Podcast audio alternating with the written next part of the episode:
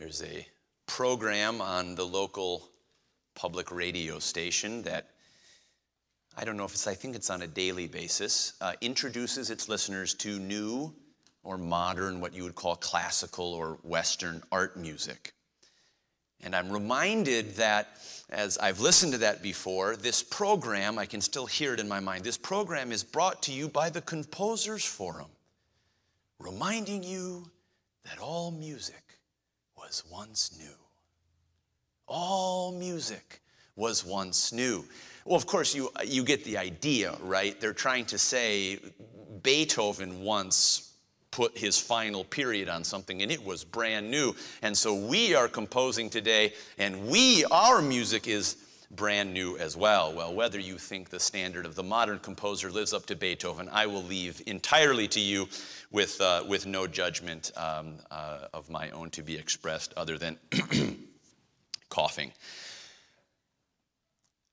I'm reminded of that because a statement could be equally true.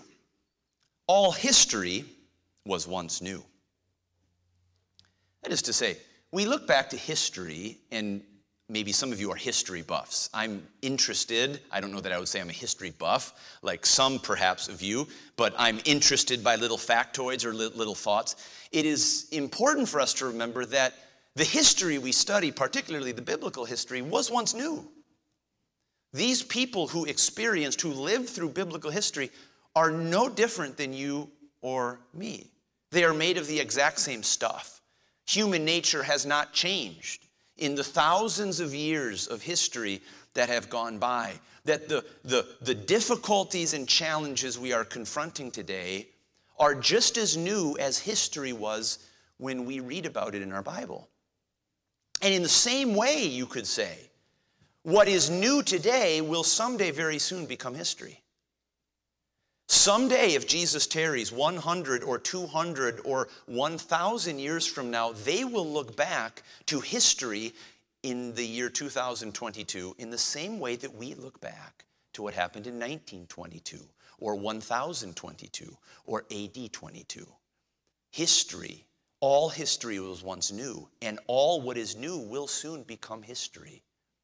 And I start there because we are approaching a election, a time in which our country seems, if you are looking at it through a particular perspective, to be at the, at the risk of fraying at the seams, coming apart at the seams, holes being ripped up in it. People, as I said this morning in our announcements, I saw a poll um, recently or a survey recently that about 80% of Democrats today believe that if the Republican agenda is unchecked, it will lead to the complete demise of our country.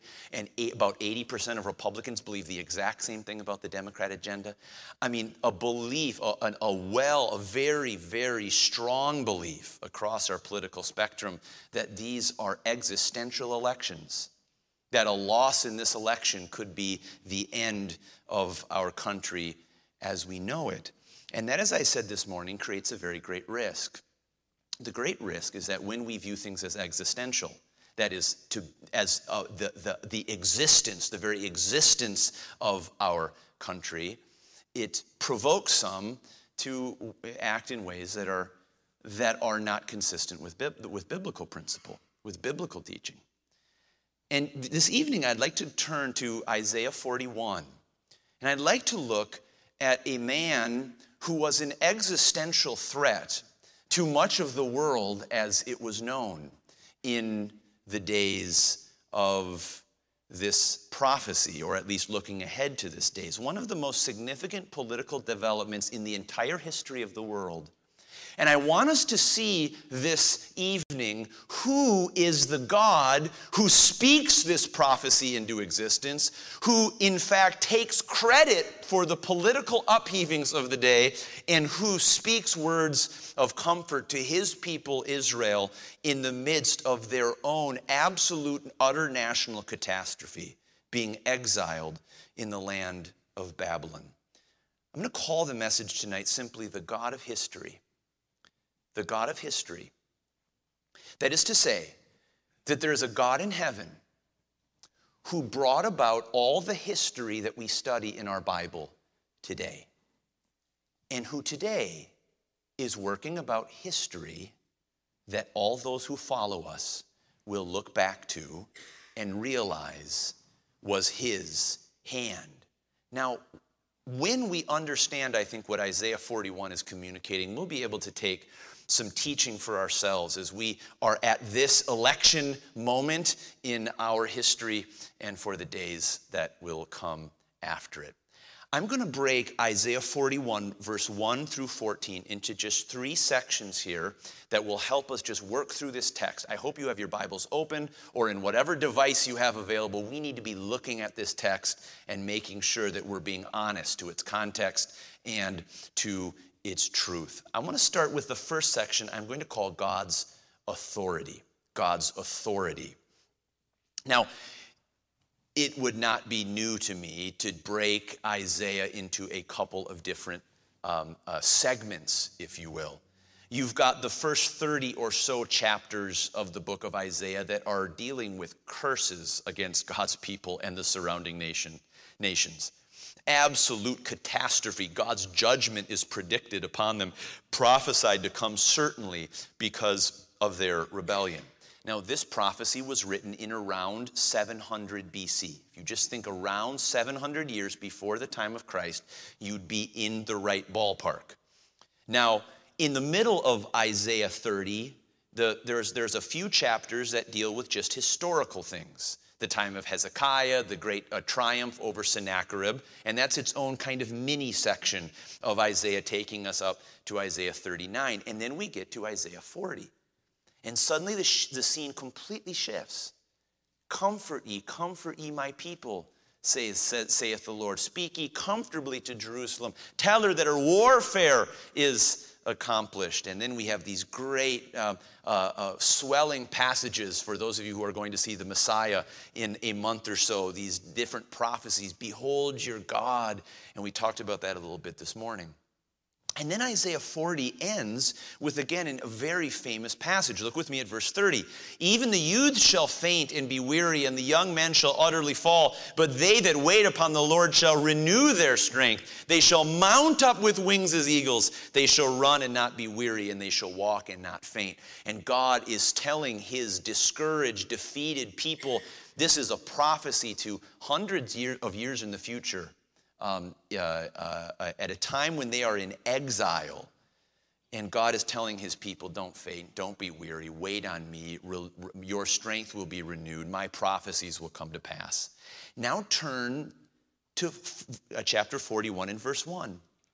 Keep silence before me, O islands, and let the people, now notice this, renew their strength. Same phrase has just been used in verse 31 of chapter 40. They that wait upon the Lord shall renew their strength. Now God is speaking to the islands. The idea literally here is the coastal lands, places that are on the coast. And the idea here is that he's getting at are those who are spread out He's speaking, if you will, to the uttermost parts of the earth, not just the people of Israel. All the isles, all the coastal lands, we ourselves might be included within this phrase. Notice what he is inviting them. He's saying, Let them come near, then let them speak. Let us come near together to judgment.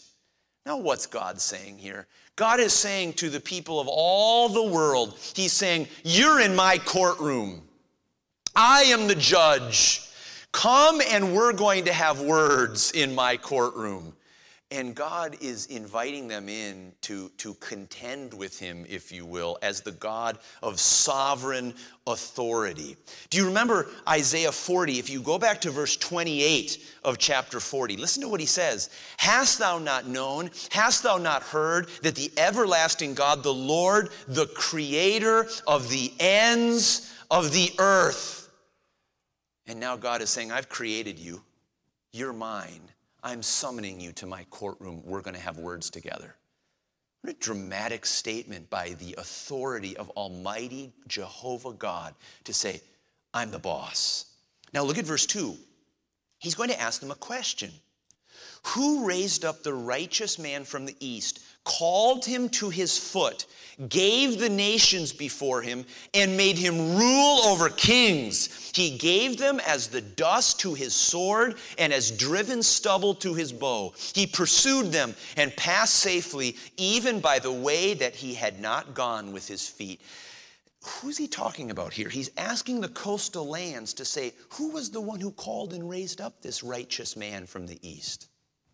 Now, there are two main interpretations of this passage. One is to say, God is talking about Abraham, a righteous man from the east, because he was, Abraham is referred to as, right, a righteous man.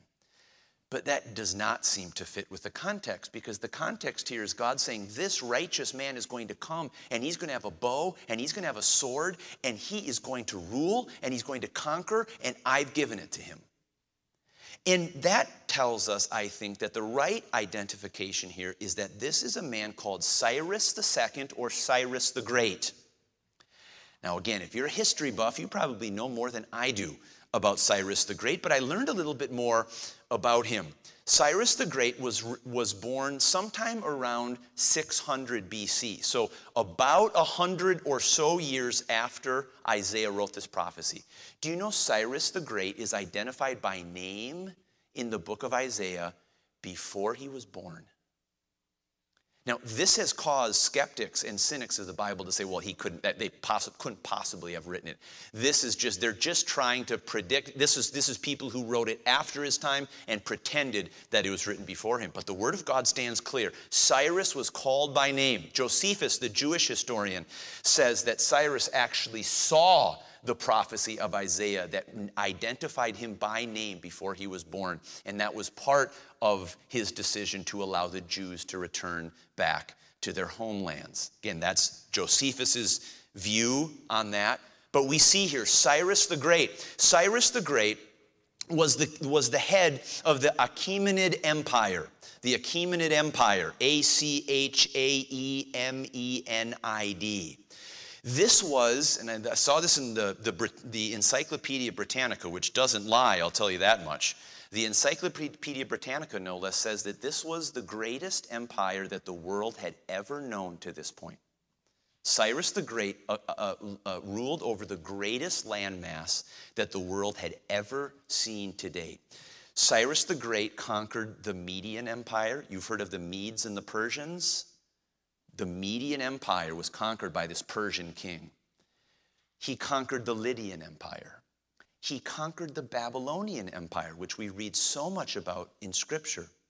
His reign extended, and if you see the map, if I could put a map up here, you'd really truly see the extent, but maybe you'll look it up when you get home.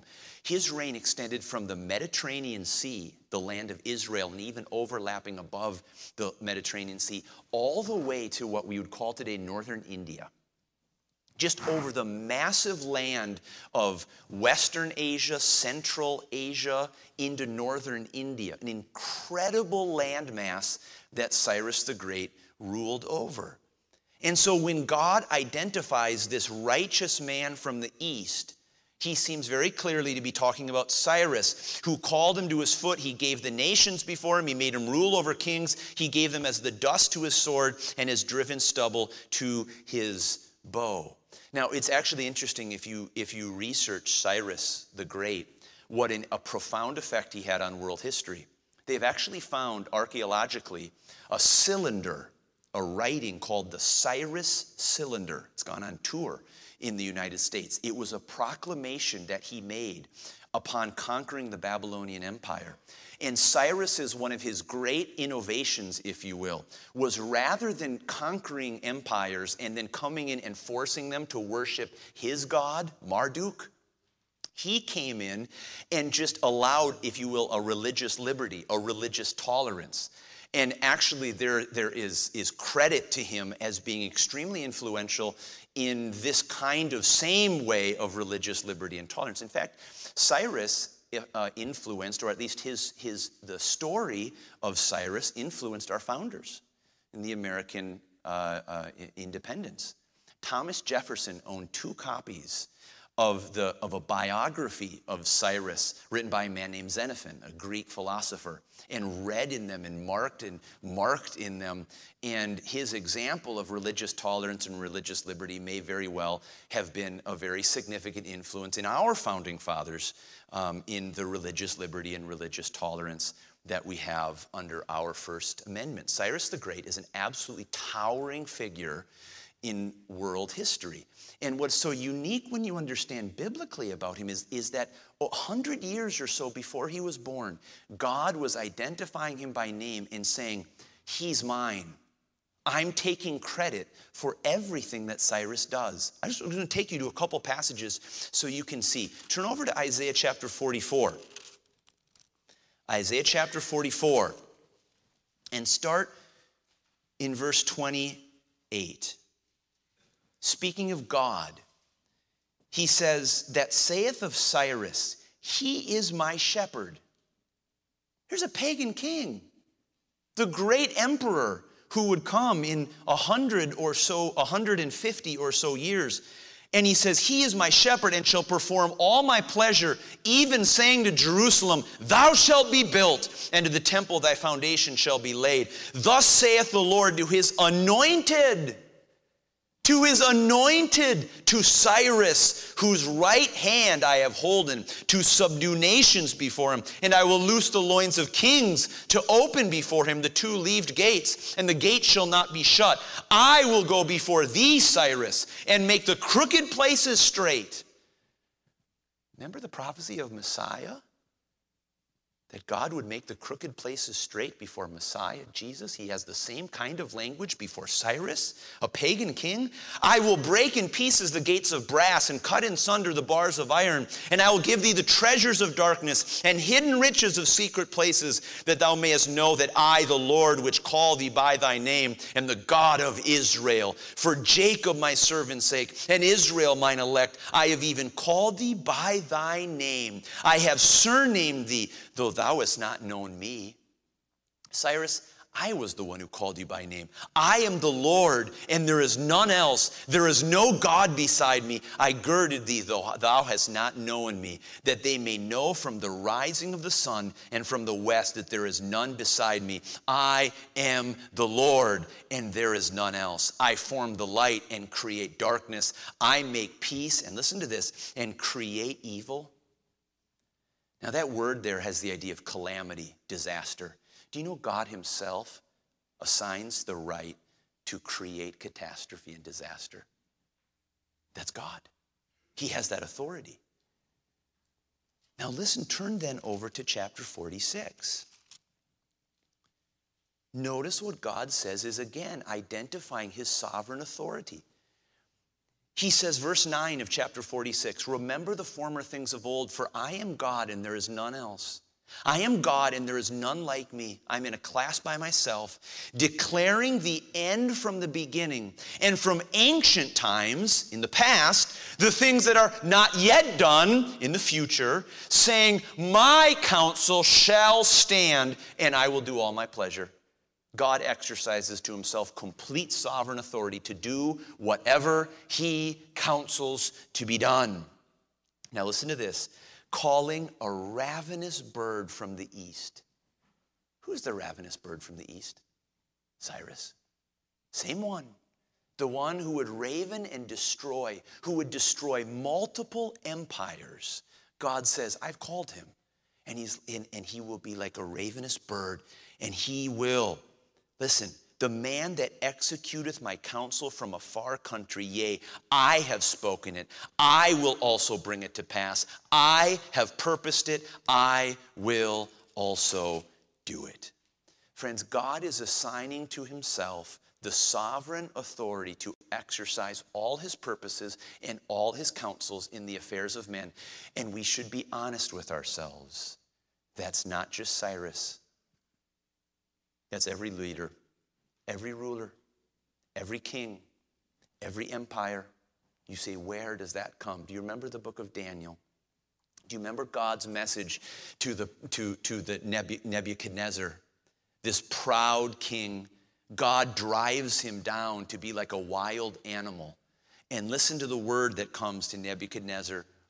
This demand is by the word of the holy ones to the intent that the living may know that the Most High ruleth in the kingdom of men and giveth it to whomsoever he will and setteth up over it the basest or the lowest of men.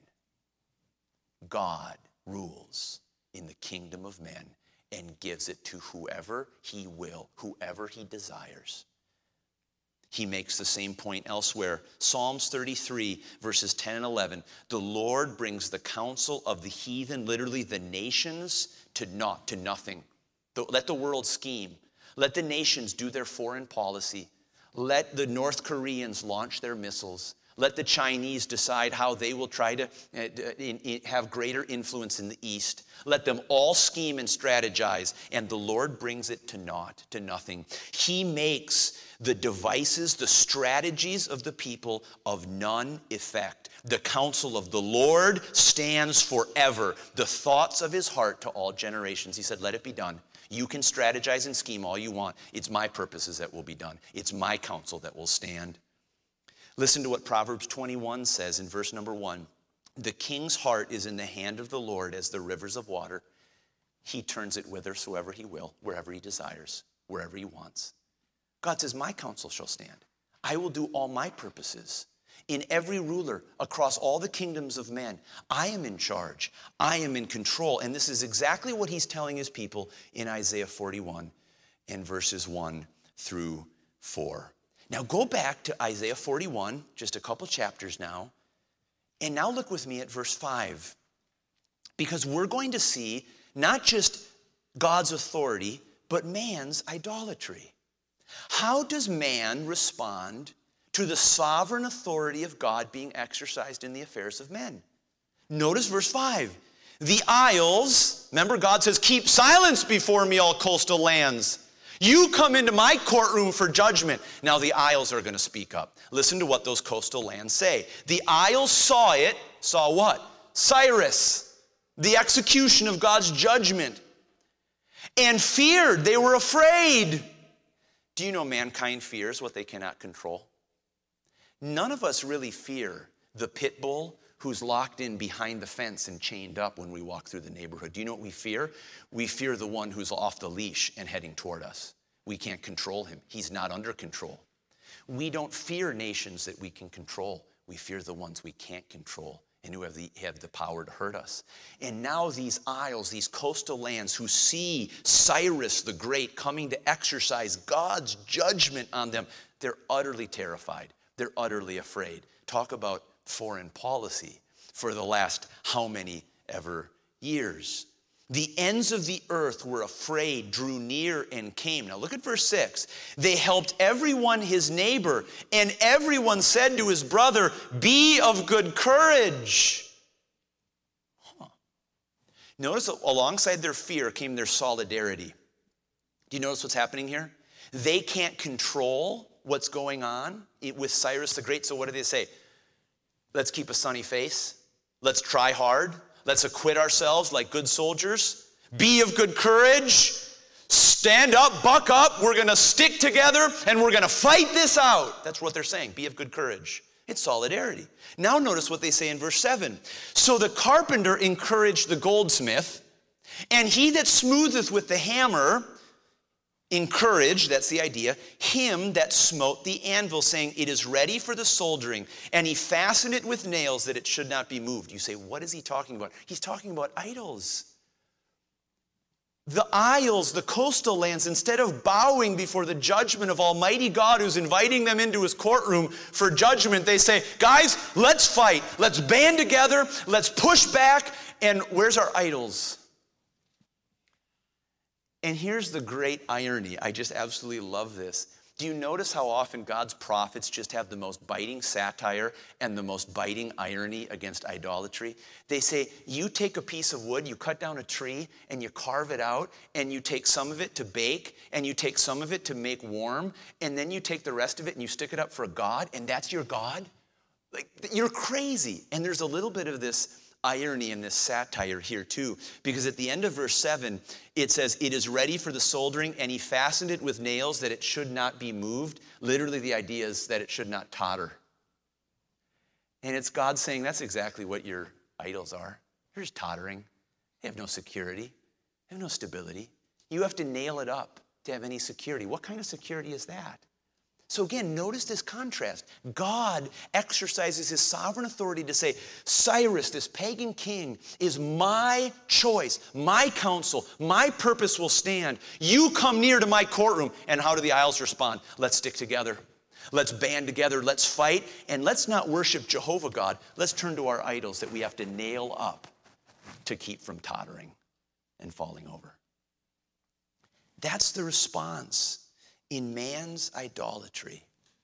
And I think there's a real lesson there. There's a real lesson. We'll get to that in a little bit. Now turn um, to verse number 8. We're going to look at verse 8 through 14.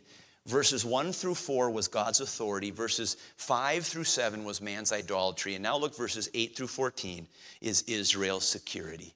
Let's just go through these verses quickly. But thou, Israel, art my servant Jacob, whom I have chosen, the seed of Abraham, my friend. What an amazing thing that God tells Abraham, calls Abraham his friend. God is identifying a relationship, a covenant relationship with his people of Israel. He is saying, I have chosen you, I have called you, I have loved you, you are mine. And what does he say? Thou whom I have taken, verse 9, from the ends of the earth and called thee from the chief men thereof, and said unto thee, Thou art my servant, you Israel. I have chosen thee and not cast thee away. Fear thou not for I am with thee. Be not dismayed, for I am thy God. I will strengthen thee. Yea, I will help thee. Yea, I will uphold thee with the right hand of my righteousness. Friends, some of you need to, to memorize verse 10 and make it an absolute foundation stone of your Christian life. You need to memorize that verse, and when fear comes into your life and anxiety that cripples you, you need to stand on this verse and meditate until it becomes a, a part of the fabric of your soul, just part of your spiritual DNA. Why? Because listen to what God is saying to his people Israel as the sovereign king over everyone. I will be with you. Don't be dismayed. I am your God. I will strengthen you. I will help you. I will uphold you with the right hand, the powerful right hand of my righteousness. Now look at verse 11. Behold, all they that were incensed against thee, all your enemies, shall be ashamed and confounded. They shall be as nothing, and they that strive with thee shall perish. Thou shalt seek them and shalt not find them, even them that contended with thee. They that war against thee shall be as nothing and as a thing of naught. For I, the Lord thy God, will hold thy right hand, saying unto thee, Fear not, I will help thee. Now look at verse 14. Fear not, thou worm, Jacob. You worm. Now, God, I don't think he's trying to insult him. He's saying this. Look at yourself you're in captivity. You're in exile. You have no power. You have no kingdom. You have no global influence, Israel. You're literally captives. You're a worm, a helpless worm. And he says, But don't fear. Don't fear, you little worm. Why? I will help thee, saith the Lord, and thy Redeemer the covenant purchaser, the Holy One of Israel. He goes on to say in verse 15, I will make thee a new sharp threshing instrument having teeth. You're a worm right now, but someday you are going to be my threshing instrument across all nations, across the mountains, across the hills. What an incredible prophecy. What is going on here? Here is the sovereign God who says, Cyrus is mine, and I will take him to distribute my judgment across this empire, and I will use him to send my people back to their land. Read about it in Ezra. The people who went back under Cyrus's decree. I am bringing out history based on my purposes. And then he looks at his people, this worm in exile and captivity. Again, this was written before the people were in captivity. He's prophesying to the people who one day will be in exile, in captivity. He's saying, Don't you dare be afraid. Don't you know who I am? I'm God. and there's no one like me. I will do it for my name's sake and for my purposes. Now, let me hasten to say this. Can we apply this encouragement to ourselves? Well, just one point I think certainly that makes this applicable to us. Notice what he says But thou, Israel, art my servant, Jacob, whom I have chosen, the seed of Abraham, my friend. Are you the seed of Abraham? Not in a physical sense, but you are if you're in Jesus Christ. Because Galatians 3 tells us, Know ye therefore that they which are of faith, the same are the children of Abraham. And the scripture foreseeing that God would justify the heathen through faith, that's us, preached before the gospel unto Abraham, saying, In thee shall all nations be blessed. So then they which be of faith are blessed with faithful Abraham. You and me in Christ are the children of Abraham, in whom these promises of covenant relationship with Almighty God are just as valid and applicable to our spiritual, individual relationship with God. What an incredible promise. Now, what does that mean for us? On perhaps a, a particularly important part of American history, a part where we are confronting our own election in two days and ones and years that we're being told all of these messages of fear and anxiety. Let me suggest just a couple things I think that are really important.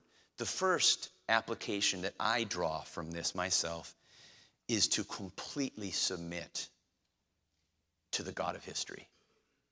To completely submit ourselves to the God of history.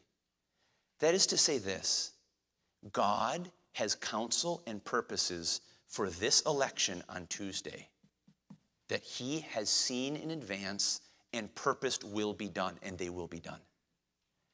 And because he is the God of history in the day of Cyrus, when he called Cyrus to power and allowed him to run roughshod over the entire uh, uh, empire of that day, conquering empire after empire after empire. So God has purposes for America in this particular season of history, and ultimately we must completely submit to Him and say, God, you are, you do rule over the kingdom of men, and you do give it to whomsoever you will, and you put over it the basest of men. We may not like it sometimes. But we kneel before his sovereign authority and say, You are God, your counsel will stand, and you will do all your purpose. Submit. Submit ourselves. Here's one way that we submit ourselves. We remember what Jesus said when he said, Seek first the kingdom of God and his righteousness, and all these things will be added unto you.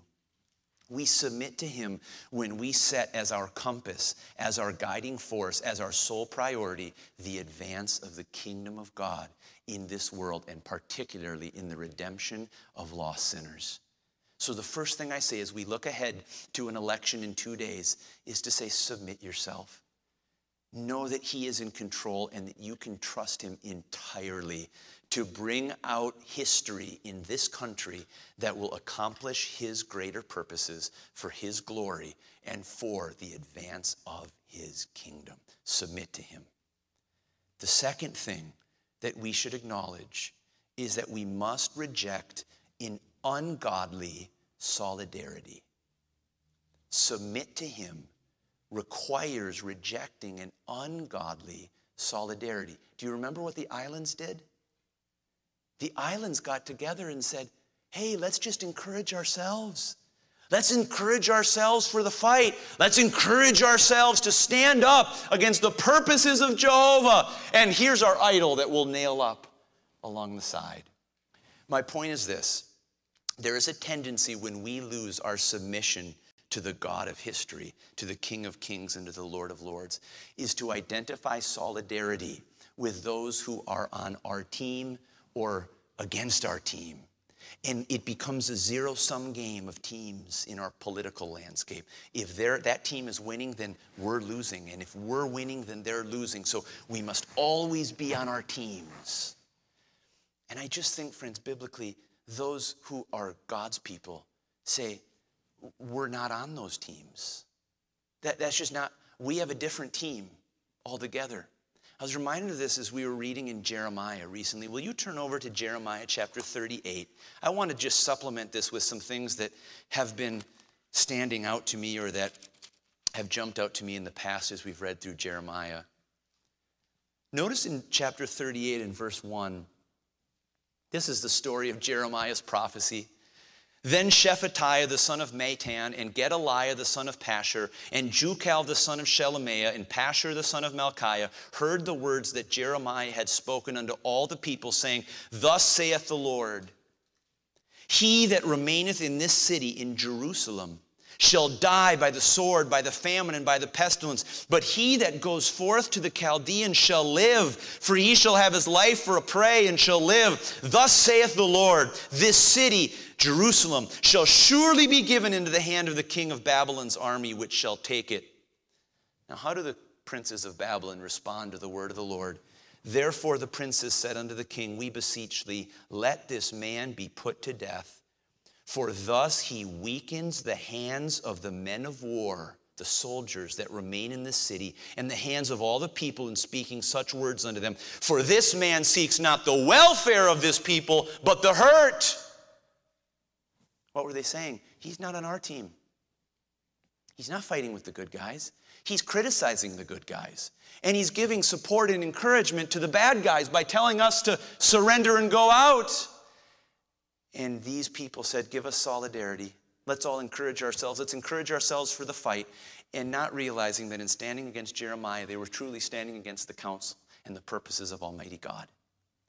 And I only say that to say, whenever we get into a team mentality, we can never criticize those who are on our team. We can never speak the truth about things that are wrong on our political team.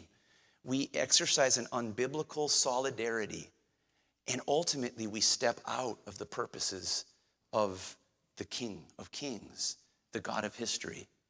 My encouragement to you just be a person of integrity. Don't step into a team mentality that it's got to be a zero sum. Either we're winning or they're winning, either we're losing or they're losing. Stand on the authority of the Bible. Call the call uh, behavior of our political leaders as you see them, and just simply say, I'm a member of the kingdom of God. That's my priority, first and foremost. And let the chips fall where they may. Submit ourselves and reject a kind of ungodly solidarity that breaks into teams and loses our Christian integrity.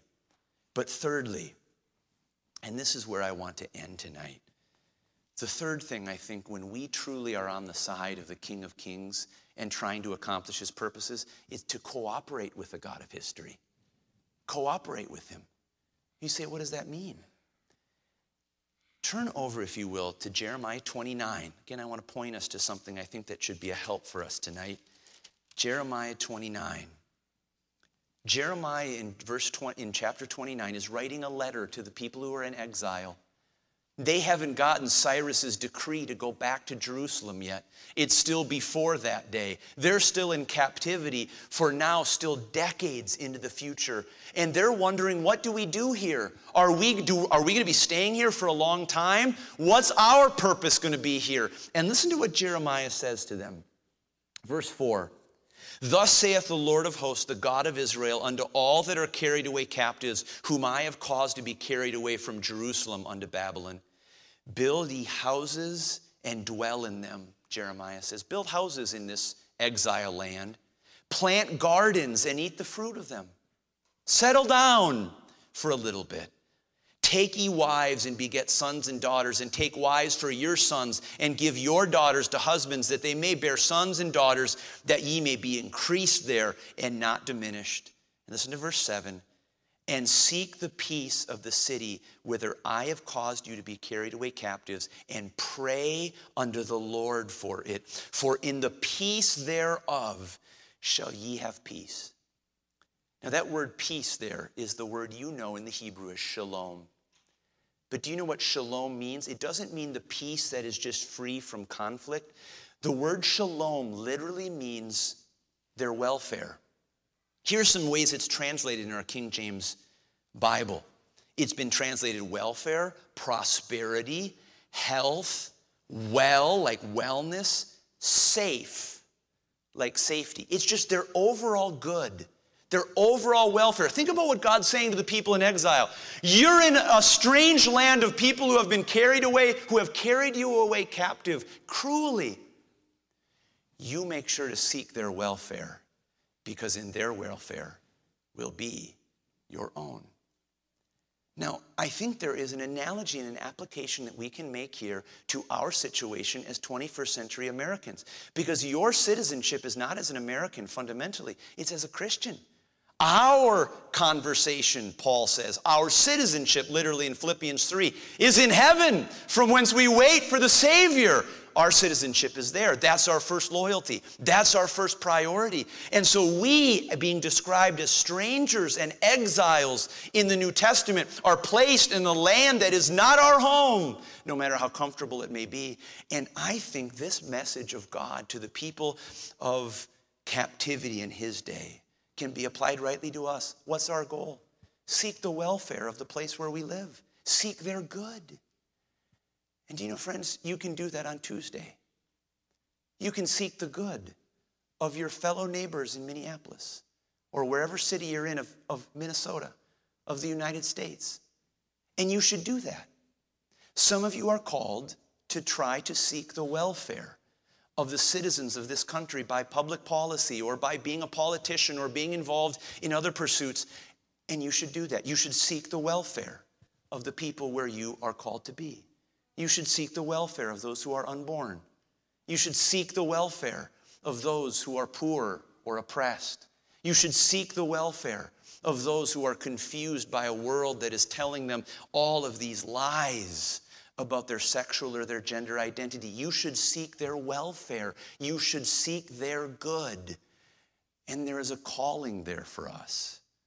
The point ultimately is that when we are seeking the good of those around us, we need never fear.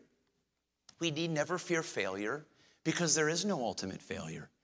Ultimately, His purposes, His counsel will stand. And so we can stand with complete confidence to say, I don't need to be afraid.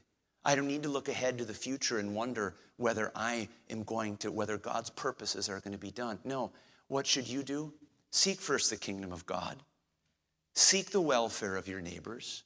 Seek the welfare of your fellow citizens and ultimately rely and trust completely on the counsel and the sovereign purposes of Jehovah God, who brought all history to pass and one day is going to be bringing, will be bringing everything about our present in to the future in a way that he will ultimately superintend. Now, what does that mean it means this don't be afraid, don't give in to fear and anxiety, and ultimately trust the kingdom of God that He is bringing out His purposes as we see them. We serve a God of history. He was the God of history that was working through Cyrus. He's the God of history that is working through our political leaders today, whether you voted for them or not. And he will be the one who will be bringing about, through our political leaders, his purposes for this country and for our world in the days ahead. Let's read these words of Isaiah chapter 41 and trust ourselves entirely to Him without any fear, no matter what happens this Tuesday.